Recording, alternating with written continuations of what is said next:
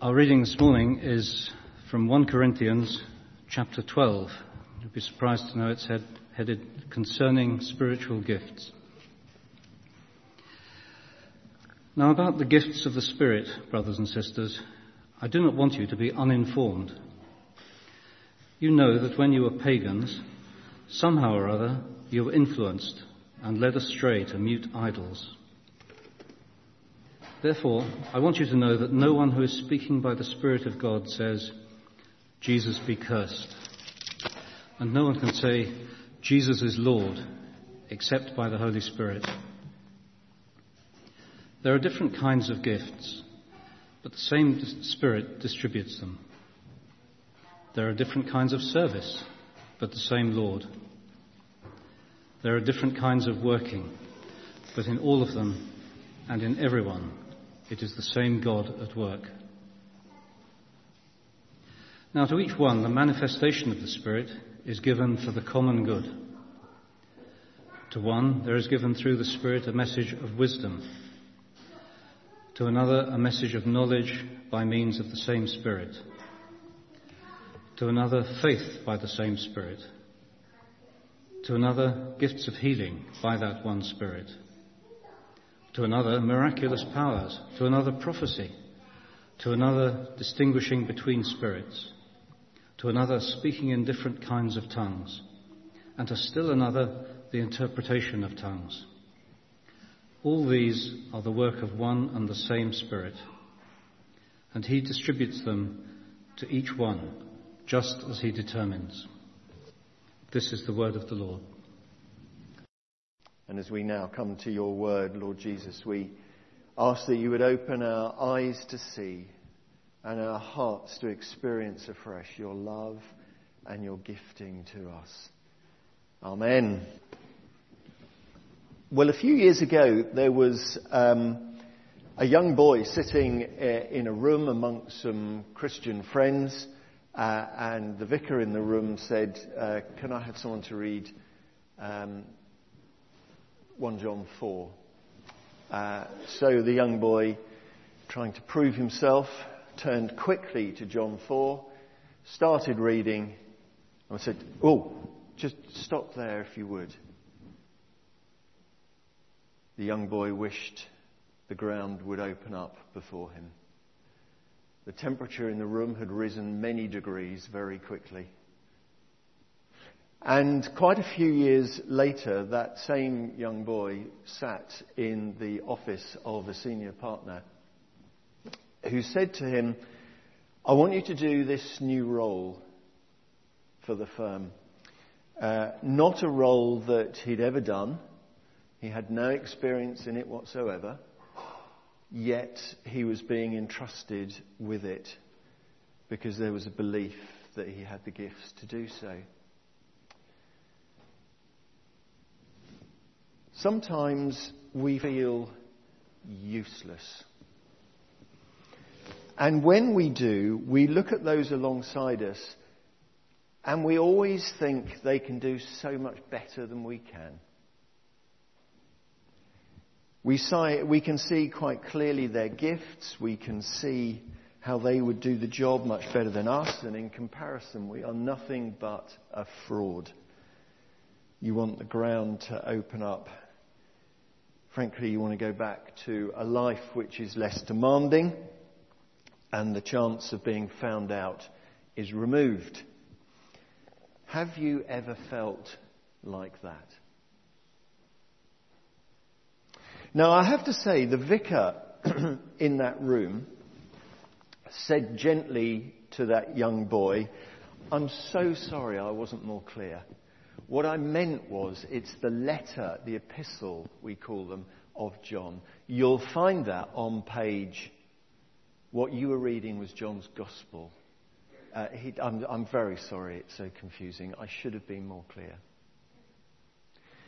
And to a child who was not yet a believer, to a boy suffering the humiliation of 25 other young people in that room, it was sufficient to get him to go back the following week and the week after that as well. and 45 years later, he's trying to be as gentle with his congregation as that vicar was with him.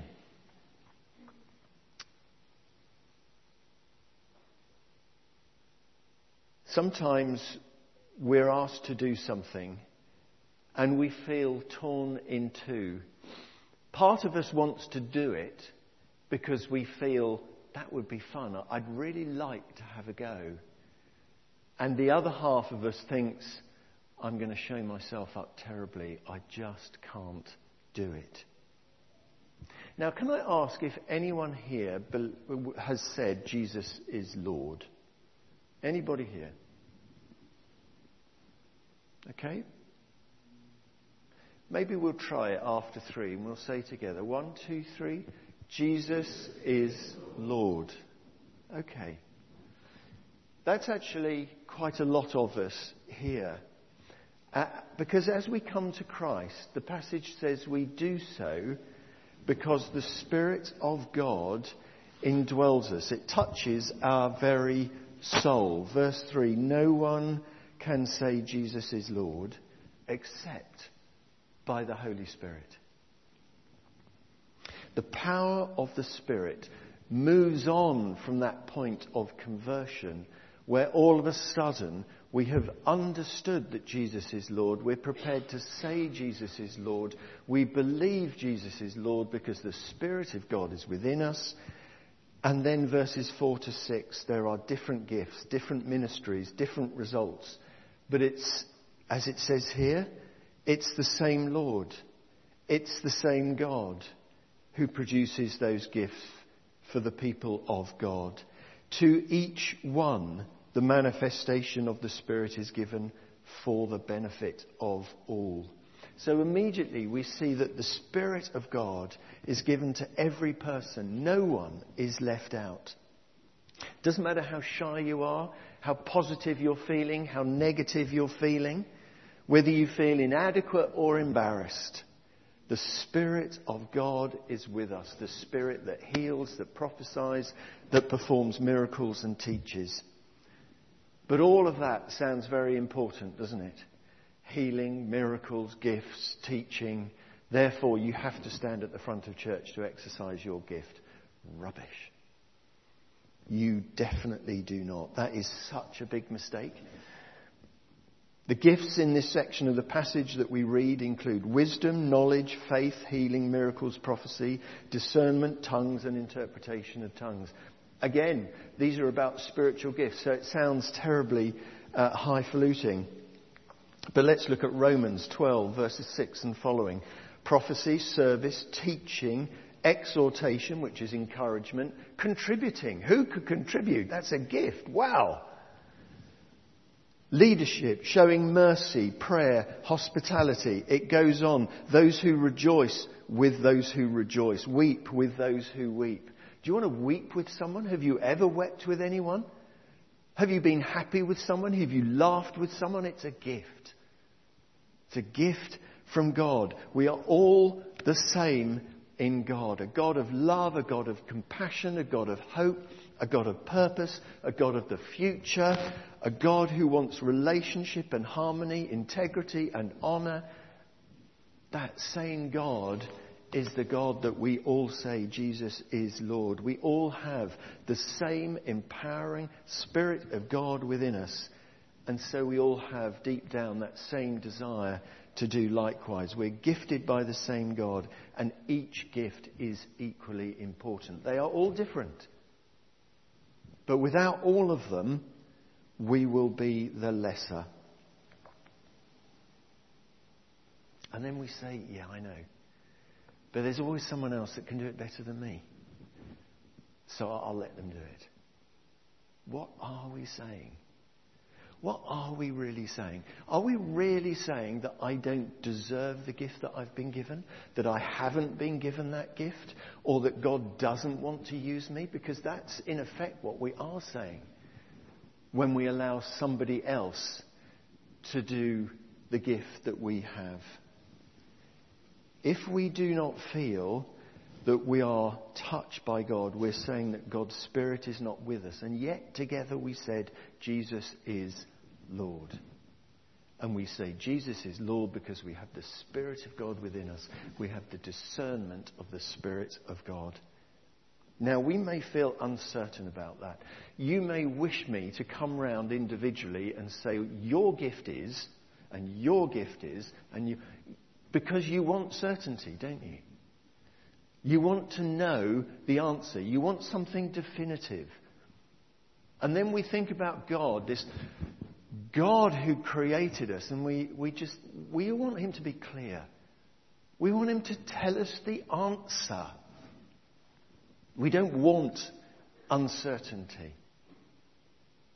But who is there here who can discern ultimately the mind of God? Because I can't. You can or you can't? You can't. Tested. Yeah. Good. Good. That's what you need. You need to be honest. Nick, thank you for being here this morning. We need to be honest with God. And I, this week, have been thinking about my own uncertainty in faith. Partly because we are doing a particular course which is challenging me again. And I'm thinking, is it right for me to be uncertain? Here I am, supposed to be standing in front of the church telling you what to think. And for years, as I was growing up, I was told what to think. And actually, my faith grows more in uncertainty than it does when I just live by duty and by rote. Because in uncertainty, I wrestle with God. I have to go back to God. I have to test my faith. I have to understand again what God wants for me. And it's personal. God wants something for me, and He wants something for you. And in order for you to find out what that is, you have to go to God. And so, in uncertainty, we can grow deeper and quicker than simply by repetition by saying things which other people have told us. It brings a deeper understanding, and it means that our individual gifts are even more vital. Because I need your wisdom just as much as you need mine. We are interdependent as a community of believers on each other. And to understand the will of God needs us all, therefore, to articulate our belief, our faith, and our love for our community. And perhaps it would be useful to say here that those gifts may change from time to time. It's not always going to be the same. As we develop different skills, so our gifts can change and develop and deepen. I used to be able to carry stuff all, all around the, the church, but actually my back hurts now. So actually, maybe my gift is in administration or service or some other means. It may not be the same. A few years ago, I was given a beautiful fountain pen. Um, Marion asked my, why I wanted it, but I just loved writing when I was working in the office with a fountain pen. There was just something creative about it. But of course, if I don't use the fountain pen, the ink all dries up and the nib gets stuck. And then I have to have a complete wash through before I can use it again. And if I want to be biblical about it, I could tell you about the Dead Sea and all the water that rushes into the Dead Sea, which is alive and well. And it reaches the Dead Sea and it stops. It doesn't go anywhere. It just evaporates away. And that's why the Dead Sea is dead. It's got no life because nothing is pouring through it. The Spirit of God is sort of going in and just stopping and dying. That's the beauty of gifts. Gifts get better and better and better when we use them. And that's what we need to do.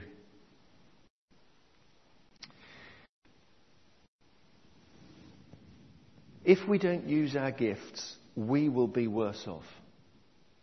And what's more, the people relying on our gifts will also be worse off. It's, uh, there's a saying, isn't there? For evil to prosper, it only takes the good person to do nothing. What are we doing to influence our church, our community, perhaps even our world? And it's a challenge to us individually as a church. And we'll see later in this series, I think, that gifts are every member ministry. No one is left out. So, what gift do I have? In this church, there is incredible warmth, there's an amazing compassion and care, there's a terrific welcome, a terrific hospitality. There's a love of God which is evident because we care for other people. It's the people that make the difference. And it's their relationship with God which makes those people different. So, in a moment, I want to invite us to have just a moment's uh, silence to think through for ourselves what our gift is and whether we are using it. But there are some practical things that you might want to be thinking of at the same time. Um, I'm seeing Nick here. Nick needs some help on bookkeeping and day to day management of the accounts. Which of you can help? We need a new PCC secretary. Clive is going to hang up his clipboard at some point over the next two or three months. We need a replacement. We've got a wonderful new sound desk, which, when we've got the teething issues out the way, will actually be quite simple to use. Which of you is going to help?